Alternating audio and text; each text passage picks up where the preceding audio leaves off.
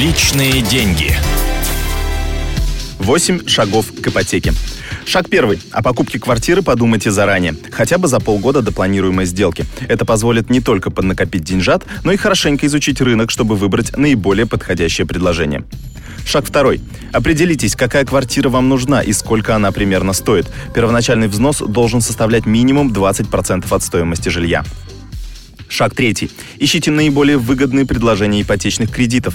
Обзвоните или посетите несколько банков. У консультантов выясните все условия кредитования, размер ставки, все платежи и комиссии, требования к заемщику и предмету залога. Шаг четвертый. Чтобы все было корректно, просите менеджеров в каждом банке рассчитать вам кредит на одну конкретную сумму и конкретный срок.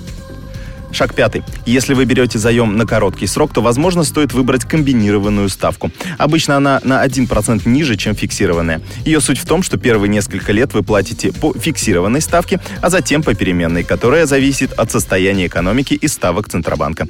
Но если кредит банку отдать досрочно, то можно сэкономить. Шаг шестой.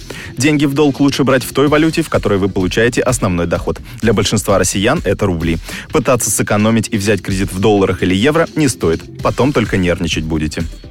Шаг седьмой. Срок ипотеки зависит от того, какую сумму вы берете в долг и какой у вас доход. По условиям большинства банков ежемесячные платежи не должны составлять более 50% от вашей зарплаты. Чем больше срок, тем платежи меньше. Если доход не позволяет взять желаемую сумму на 10 лет, то возьмите ее на 20. При желании и возможности всегда можно гасить кредит досрочно.